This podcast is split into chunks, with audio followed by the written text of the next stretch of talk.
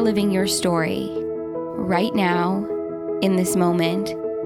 You know, no two stories are alike. We are all unique. We all have a different lens through which we see the world. We all have something to contribute, to share, to be. That uniqueness takes courage. It's not easy to stand in your truth. It's not easy to let yourself be vulnerable, to be really seen, to be really heard. So many of us hide, so many of us stay hidden, so many of us make the choice to step forward, to own who we are, to own our stories, to share our voice. The tide is turning. We're moving into a space of deeper vulnerability, courage, authenticity, and love. We're moving closer to greater self love, self acceptance, honesty, and empowerment. To get there, to get to that space, means we have to authentically share who we are. It means we have to authentically show up as our true selves. The magic is in sharing who you are. The magic is in sharing your story. That's where this series comes in. Own your voice, love yourself, stay true to your story, dive deep into your vulnerability, shine in your authenticity. Once you do, there's no stopping you. Stay honest, stay brave, stay true to who you are. Welcome to Seek the Joy podcast, the power of storytelling.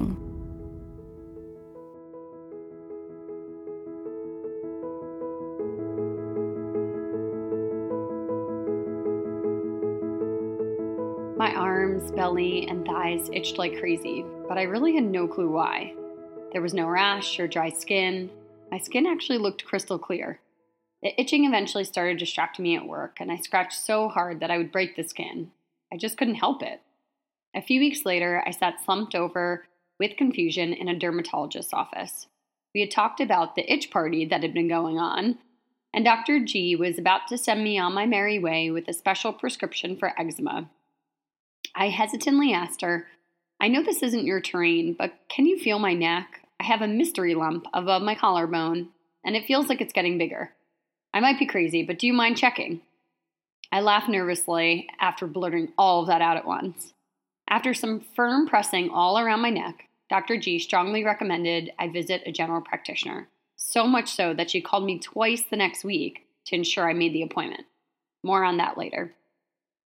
I had fought Lyme disease in high school twice and was treated with a PICC line, so I was familiar with the doctor scene and understood that I had to follow this path to diagnose the mystery lump and advocate for myself.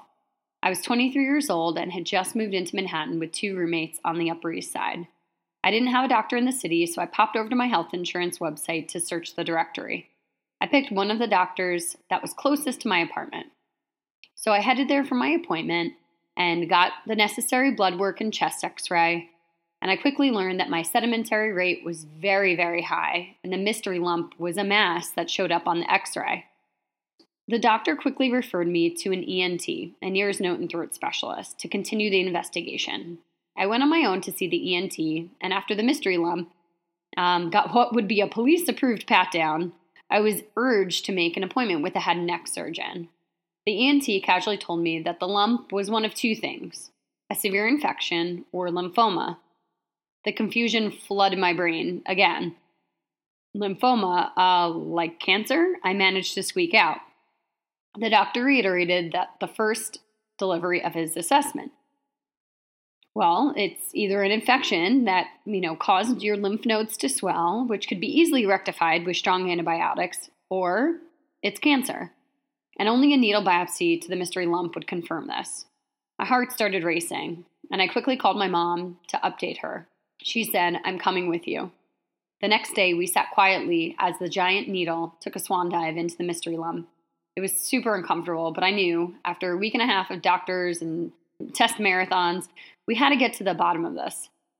The doctor was actually about to review the biopsy right away.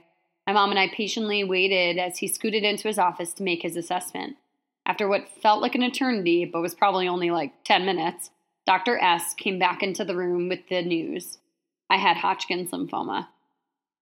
My heart sunk and my face froze like a statue with wide eyes. He went on to share that it was one of the best cancers to have because it has an effective treatment plan with a high cure rate. I didn't take that as good news initially, and my mom and I walked out of the examination room. I collapsed in her arms and whispered to her, I don't want to die. I am so young and I have a lot more life to live. My mom told me we were going to get through it. The next biopsy was to confirm what stage and type of Hodgkin's lymphoma with the tissue biopsy. So on December 31st, 2007, also known as New Year's, I had surgery so they could take a slice out of the enlarged lymph node. As the ball dropped at midnight, I was fast asleep in a pile of drool on my parents' couch recovering. I had wanted to try to stay up to watch the new year roll in. Remember Dr. G, the dermatologist? Well, later on, she told me she was quite sure I had lymphoma. She remembered the day in medical school when her teachers warned her not to dismiss young patients with itchy skin. They could actually have lymphoma. And boy, was I glad she didn't skip that day in class. So I started six months of chemotherapy. I still worked full time. I'd go get my chemotherapy every other Thursday and then head to work a few blocks away. I lost my hair and I grew fatigued as the treatment wore on, but I was determined to keep as much normalcy as possible. In June of that year, I was declared in remission. I decided to take on a challenge of training for a half marathon. While I was sick, a few friends had decided to train with Team in Training to raise money for the Leukemia and Lymphoma Society. I was inspired by them to tackle my own race. And after four months of rigorous training, I crossed the finish line of the Disney half marathon with friends and family cheering me on. I felt like I was on top of the world. During the race weekend, I felt the lump above my collarbone return. That week, I headed to my oncologist's office to get it checked out. A PET scan confirmed the cancer had returned. It's not too common to relapse, so I was actually pretty sidelined. I really had felt that the whole cancer thing was behind me. The treatment the second round, second time around was a lot more intense. I remember asking my doctor, "Can I still run?" He stayed pretty quiet as he smiled and said yes, but not as intense as the race you had just that I just had to run. I'm happy to say I was informed about the impact of the treatment on my fertility, and at the age of 24, I went through the process to freeze my eggs. I have 23 little Laurens frozen. More on that later. By that time, I had started a new role in fundraising and event planning at Memorial Sloan Kettering Cancer Center, one of the best hospitals in the whole world. I was in good hands. It was more chemo, a stem cell collection, two weeks radiation, high dose chemotherapy, and a stem cell transplant. I was in isolation for nearly six weeks. I lost my hair again, literally all over my body and my finger and toenails fell off as well. I suffered from high fevers and throat sores. I couldn't even swallow my own saliva. My mom slept with me in the hospital every night. My friends and family were my true support system, and I really would not be here without them. So that summer, I was finally declared in remission. Step by step, I built up my strength. Recovering to my new normal took nearly a year and I'm proud to say that I'm now nine years in remission. Fitness changed my life. I went on to run more half marathons, two marathons for Fred's team, running past Memorial Sloan Kettering Cancer Center during the New York City Marathon. And I can't even explain how incredible it was to run past the place that saved my life. About a year after my transplant, a friend introduced me to barre classes at Exhale. I definitely couldn't hold a two minute plank, but I was darn impressed by the room full of strong humans that could. My teachers inspired me to become a teacher, and Chi Chi Life was started about four years ago. Let me take you back to earlier this year. My husband and I started trying for a family. April 18th, the day after my birthday, I learned I was pregnant. At seven weeks, I went to my first OBGYN appointment. As I experienced the ultrasound, super eager to hear and see our little one, the OBGYN was quiet for a while. She said she couldn't see anything. She eventually stopped and said, There are a few things that could be happening, or that could have happened. A chemical pregnancy, where your HCG levels are high, but then the pregnancy actually doesn't quite stick, was how she described it. Or my dates could be off. Perhaps it's just a little too early to see the embryo. I knew, though, that I had been tracking very meticulously in my app, so I didn't really think that that could be the case. And lastly, an ectopic pregnancy, where the embryo implants outside their uterus. So it's actually uh, not a viable pregnancy. She said they'd review my blood work and get back to me the next day. I had a feeling I wasn't going to get good news, and we spoke the next day, and she said, Well, you're indeed pregnant, so let's wait a full week to do an, another ultrasound, more comprehensive. So I waited in limbo for a whole week, wondering what was happening inside my body. And ironically enough, that Sunday was Mother's Day, and we were with my family celebrating, and it just was kind of wild to not know if I too would be a mother soon.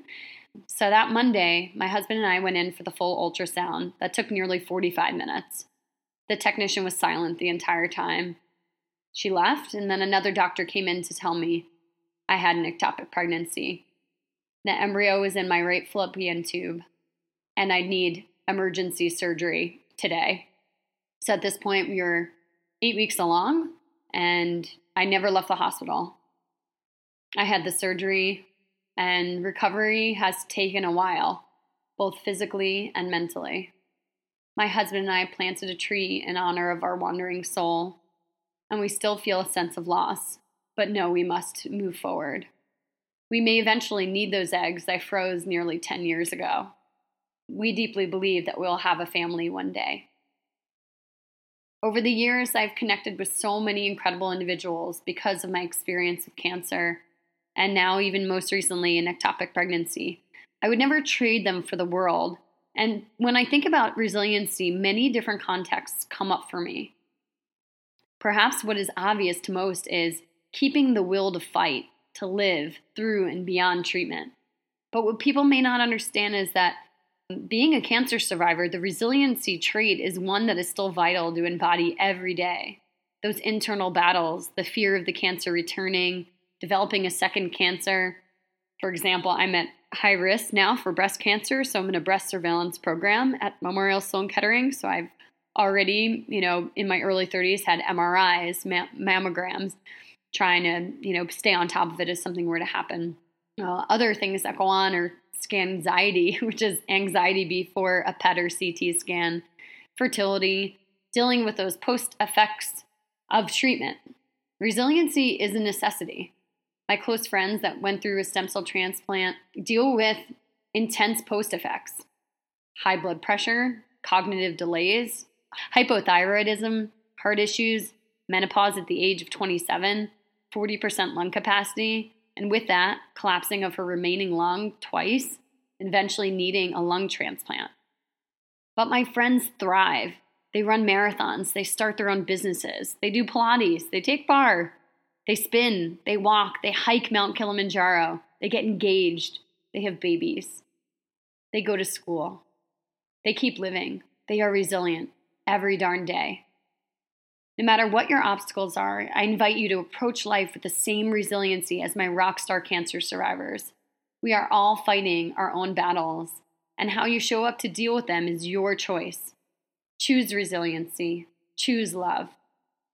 In sharing my story, I have learned we are not alone. My biggest dream is to be on national TV, sharing my story of resiliency. I firmly believe we are stronger together.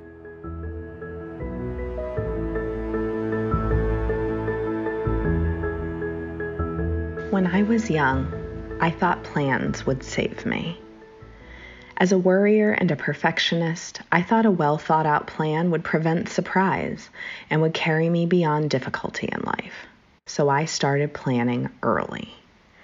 Growing up as the oldest child and only daughter in a Catholic family with a military trained father and an achieving mother, I got the distinct impression that perfection was going to be my route to happiness and fulfillment.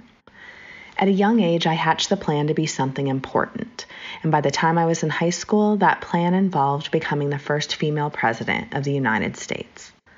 I couldn't do something run of the mill, I reasoned. I needed to stand out from the crowd. I needed to prove my worth, and that was going to involve doing something nearly impossible. After all, there hadn't yet been a female president. So my goal was set and I spent the next decade and a half assiduously working toward it. I went to Georgetown University and studied government, then headed straight to law school in an effort to get to my end goal as soon as possible.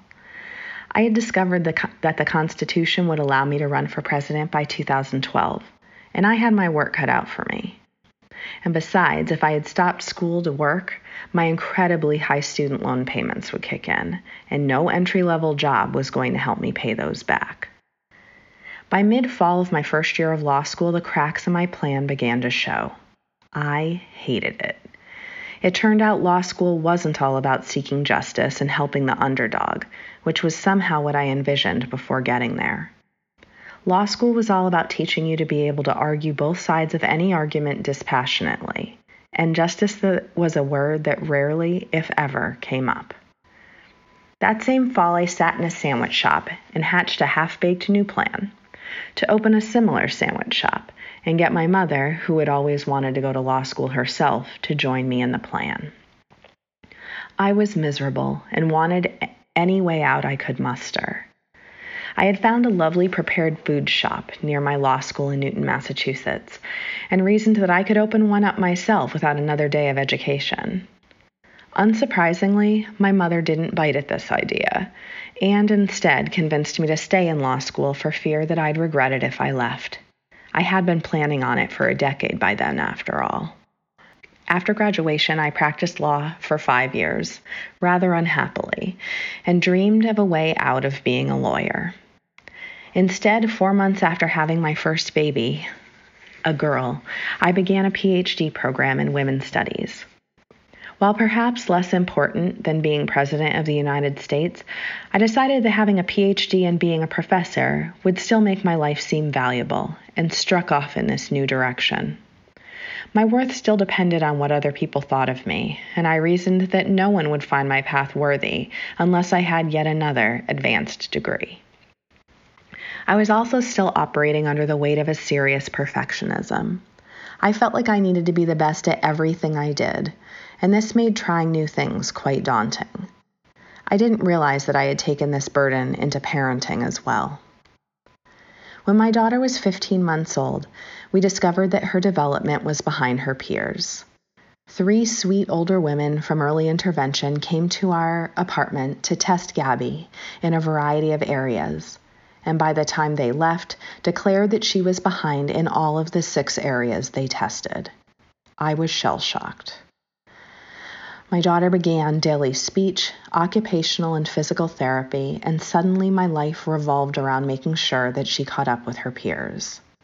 I felt like a failure. I had yet to do anything, quote, important by the impossible standards I had set for myself, and I'd had a daughter with, that, with her challenges, few would consider perfect. Prior to having children, I had thought that having a daughter would be a bit like having a little doppelganger. I imagined that my daughter would be just like me, except with the best parts of my husband added in. I imagined us dressing alike, thinking alike. I envisioned helping her navigate the world as a woman. I saw myself expertly guiding her through the college decision process. Quickly, I learned the necessary lesson that our children are their own people, not extensions of us as parents. My daughter's personality and lessons and challenges were her own, not a second chance to prove my own perfection. My daughter turned out to be the biggest gift I've ever received because she changed the way I look at life and what matters. She made me see myself and my own life differently. Somewhere along the line, it occurred to me that if I judged her worth by the standards I'd set up for myself, perfection, and importance as perceived by the outside world, her life would seem not to have value. But I knew this wasn't true. My daughter had conveyed her joy and her wonder at life since long before she could talk, and she made people feel loved with just her smile and her shining blue eyes. She made me realize that our value isn't based on our importance or the impossible goals we reach. Instead, our value is inherent. It's not something we have to prove to other people or convince anyone of. It's ours from the start, and no one can take it away from us, much less grant it to us. It is God given and it is ours regardless of what other people do or think of us. This realization helped me to accept myself as I was and to stop chasing some unattainable ideal as a way of proving my worth.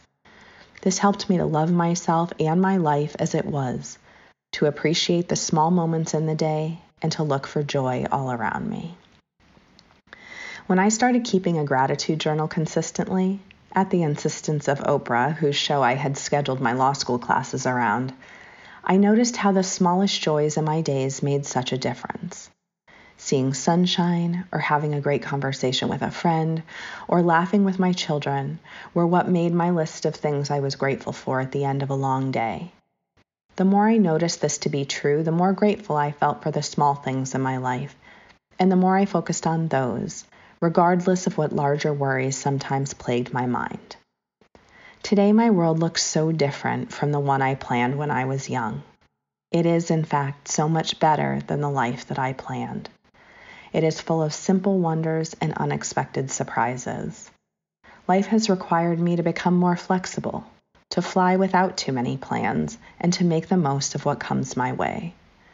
This isn't to say I don't have goals that I work toward, I do. But I also know that there is only so much that we can plan ahead of time. Because of my daughter, though, I am even more committed to making this world a better one. Having a child with special needs has shown me intimately the value of kindness. In a world that can be uncaring and cruel, especially to anyone seen as different, I have watched the way my heart soars when I see someone being kind to my daughter. I have also witnessed the effect of her kindness as an open hearted and loving child. People respond to kindness in ways that are hard to describe in words, but are evident nonetheless. On Friday nights when we lived in San Francisco, we would walk through the evening fog to a small Italian restaurant around the corner from our house. We went there so frequently that we got to know the owners, the waiters, and waitresses. Before long, my daughter wanted to go to, into the back of the kitchen to say hi to the people working there she learned the names of every dishwasher and line cook. Each time we were there for dinner, Gabby would walk up to the back of the kitchen and say hi to each of them. And I could see each of them light up when she would do it. The value of the smallest bit of human kindness, the light of recognition in one's eyes, and the power of remembering people's names was evident. When my husband and I would go into this restaurant by ourselves, everyone's first question was, Where is Gabby? She made an impression. Her kindness affected people and caused them to remember her. Though so much is harder for my daughter than it is for other people, her heart and her goodness shine through in a way that is unmistakable.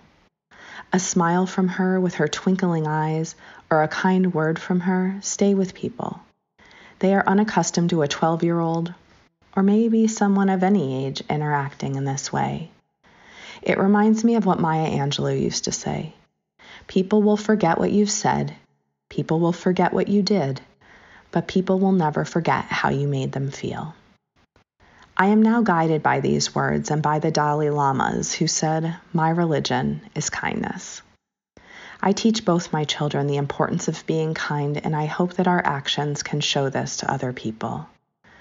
I now believe it is not my plans or our accomplishments that mark the value of our lives, but my presence, the joy I extract from my daily life, my gratitude, and the kindness I extend to myself and others that really matter.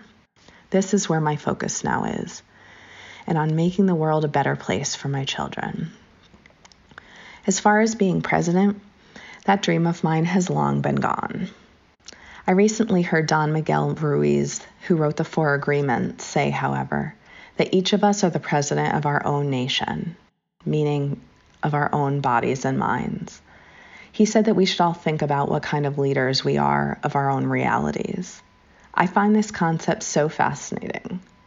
And it turns out I was president of my own country all along and so are you. What have you learned about yourself from sharing your story? I am writing a book called Beacon and Joy, which is the same as the name of my website. Both are named after the intersection I lived at in Boston when our daughter was born. The book is about the ways I changed as a person after having my daughter. I used to not be able to talk about her without crying because she's so dear to me and because I used to worry so much that other people would judge her or me as her mother. Sharing my story has helped me speak more openly about my truth and to see how my story is connected both from within, as far as the experiences I've had over my life, but also to see what my story might be able to teach others including people who are achievement driven, perfectionist people pleasers, like I used to be. What is your biggest dream? I dream of a world where all individuals are respected and loved for who they are, where people are able to be themselves without fearing reprisal from people who haven't felt brave enough to live their deepest truth. I also dream of a world for my children where kindness is the rule rather than the exception, Having seen the value of kindness in my own life, I want to spread as much of it as I possibly can.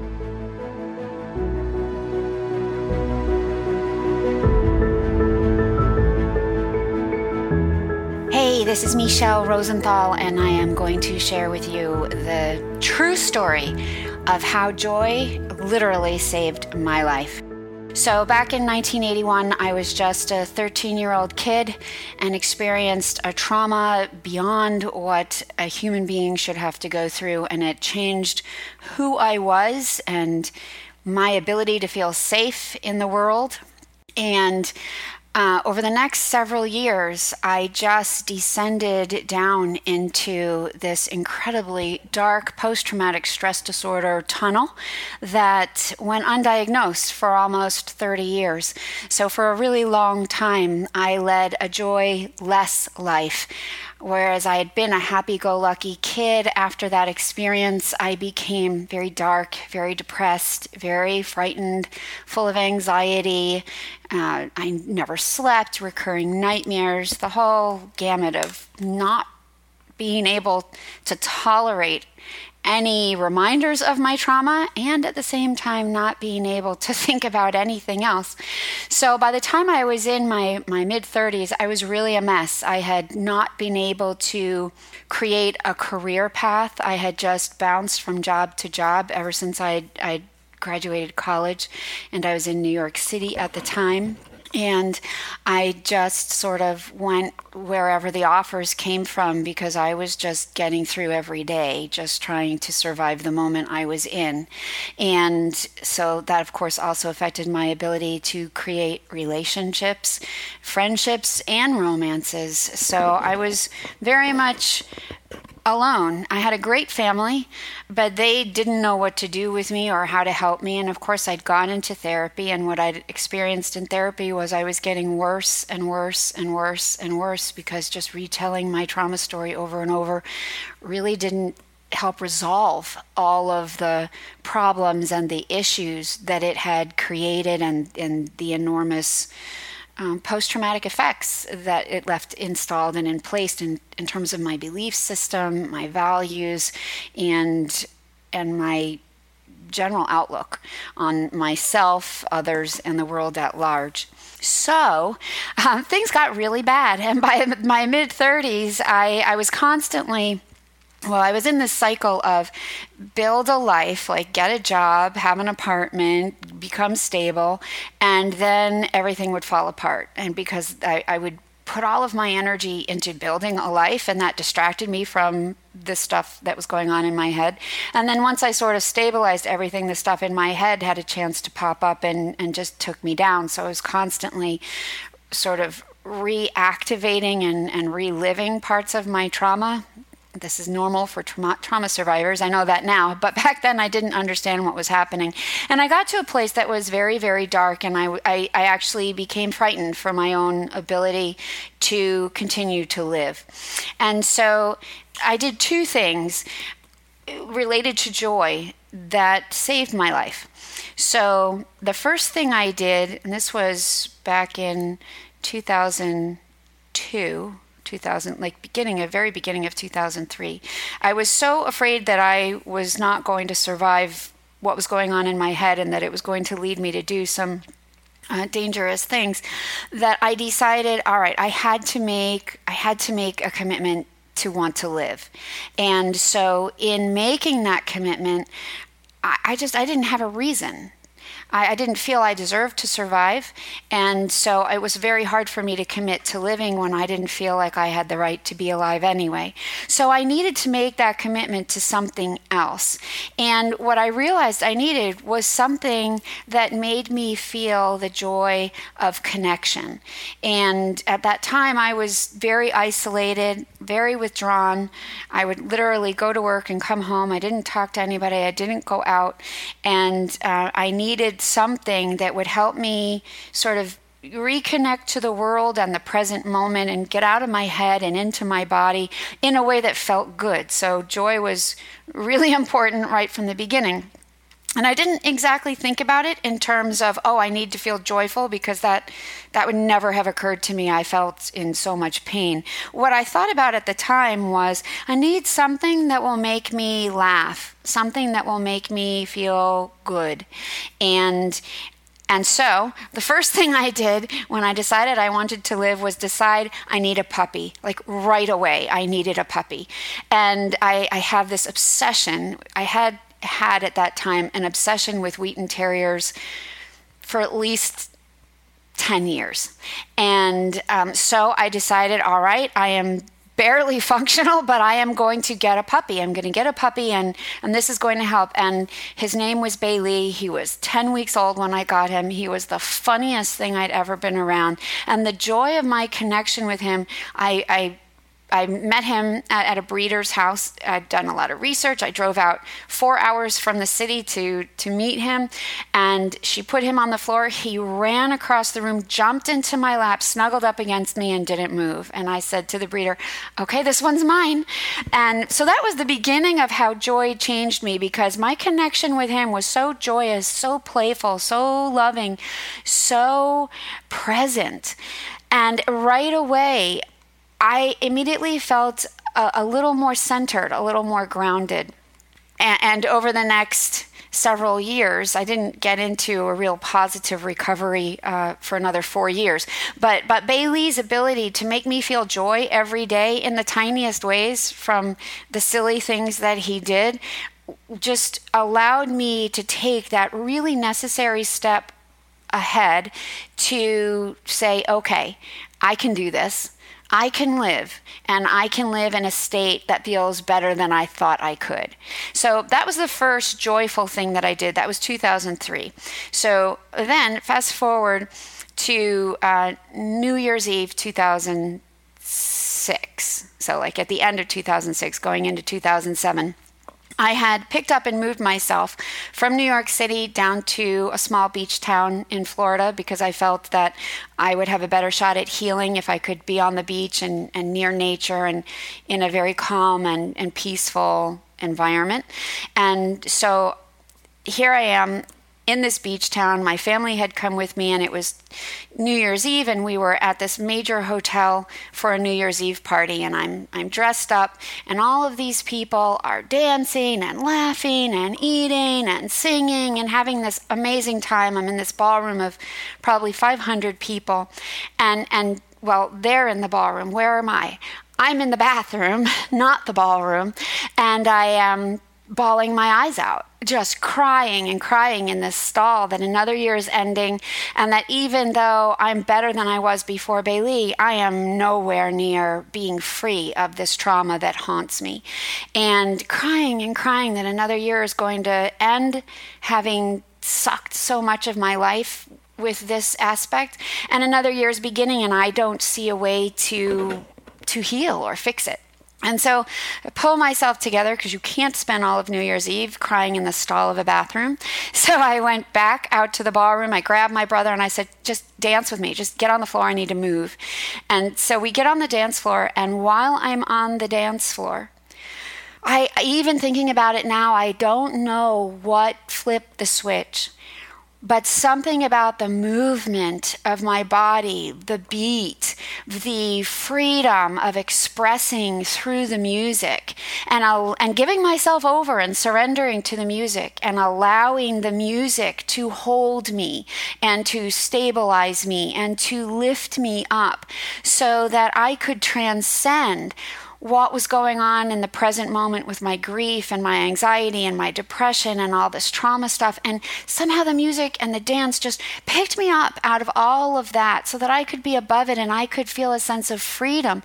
And I, as I was dancing, I thought, this is a weird feeling. What is this feeling? It's so I, I don't recognize this feeling. And so I spent a lot of the time that we were on the dance floor saying to myself, What is this feeling?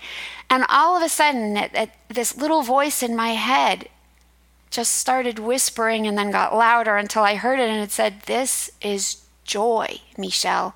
This is joy. And it was incredible. And midnight came and I made a commitment. My resolution that year was I am going to go on a joy quest for all of 2007. And um, today it's 2018, and I'm still on a joy quest and way more joyful than I was back then because that joy quest that I committed to at the beginning of 2007, I didn't know how I was going to do it. What I did know was I felt joyful when I danced, and that was the only time I felt joyful. So I committed to dancing every day. And living in a tiny little beach town, it's not like I could go clubbing every night in New York City. Um, so instead, I signed up for for a dance class every single day of the week. It didn't matter where the class was or what style of dance, I just committed to going. And over a series of weeks, so pretty much for six months, I did this. And that habit of being on a joy quest and committing to joy and deliberately seeking it out, no matter how horrible I felt that day inside my head, little by little, I started to sleep better. I started to feel more comfortable in my body, which was huge. I'd never, since my trauma, felt comfortable in my body. And I started to be a little more social. And I started to realize that we can choose our state we can choose how we feel. We can create how we feel. And so, day after day, I chose joy. I chose the creation of that state of being. And the payoffs have been enormous. I, I, found the courage to go back into a trauma recovery process that was really, really good and right for me. And that was the year that I completed my entire PTSD recovery. I've been free ever since then, zero symptoms. So, that's a simple way of saying it. It was a harder process, but that was one of the outcomes of my Joy Quest. The other really happy ending outcome of my Joy Quest was that I fell in love with my dance instructor. And luckily, he fell in love with me. So my Joy Quest led me to a person that allowed me to find deep connection in that place of joy and deep connection in that place of love and deep connection in that place of partnership and deep connection in that place of building a life together. And now, looking back, I can see that all the way back to 2003, with that decision to get this little puppy, it was joy that I didn't know at the time was going to be the thing that freed me. But it's joy that is our life force. It is the thing that allows us to tap into our ability to have courage, tap into our ability to create, to hope, to believe in ourselves, to take the leap, into something unknown, even if we don't know the how of what we're trying to accomplish. It's joy that sustains all of that. And in that space of joy, anything is possible because we raise our vibration so high that the energy we begin to emit internally and externally changes lives, our own as well as others. So there it is. that's that's the, the bottom line of how joy changed my life and how seeking joy completely altered my life from being one of darkness and pain and trauma to one of lightness and expansion and creativity and happiness. And so I offer that to you in case there's a day that you think, I'm not sure what to do the only thing we need to do in those moments is find a way to tap into the joy, to help ourselves come back into alignment with what is right and what is true and what is possible for any single one of us. The first thing that I've learned about myself from sharing my story, and I share my story all the time now in, in 2008, I launched a, a, community for survivors and built an entire website around education for post traumatic stress disorder. And I thought that I was all alone in my trauma. And I thought when I started blogging, nobody would understand anything that I said because my trauma was so individually mine. Um, but what I learned happily was that there are so many other people who felt like me. And in in sharing that story i speak now i've written an entire book about from trauma to joy. And um, and i've created this whole community at healmyptsd.com to share that transformation of how we go from trauma to joy and every, everything in between. What, what, I've learned is that we're never as alone as we feel. We all think, oh, I'm so individual, I'm, I'm so quote unquote special in this experience that nobody else can understand it. And, and the thing is, we're all human. So, regardless of our individual uh, experiences, our universal experience is what connects us. And it's in that connection of understanding that we that we frankly stand beside each other in all of these moments. That I think the beauty evolves. And and so that's what I've learned most from sharing my story, that we are all connected regardless of what what we've experienced or who we've become at this base level of joy and transformation, we stand as one. And my biggest dream is that everyone would learn the power of joy and, and that everyone would be able to find a way to tap into what their joy is because I think this world would be way more balanced, way more happy, way more collaborative, way more peaceful if everyone lived in the joy frequency. So, my biggest part in trying to help create that dream is to continue talking about joy and how we can transform through it and and and then to create ways that we all do it together because when we bring all of our energy together in the place of joy anything is possible. Absolutely anything at all.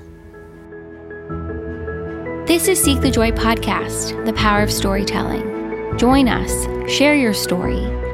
For more information and to get involved, visit seekthejoypodcast.com. This series airs the third week of every month, and make sure to join us for Seek the Joy Tuesday. Until then, thank you for your honesty. Thank you for your bravery. Thank you for your joy. Thank you for being here, and thank you for listening.